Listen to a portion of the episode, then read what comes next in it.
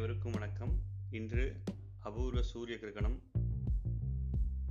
இன்றைய சூரிய கிரகண காலத்தில் நம் வீட்டில் ஒரு முறை ஜபித்தால் பத்து முறை வாய் விட்டு சொன்னதற்கு பலன் கிடைக்கும்.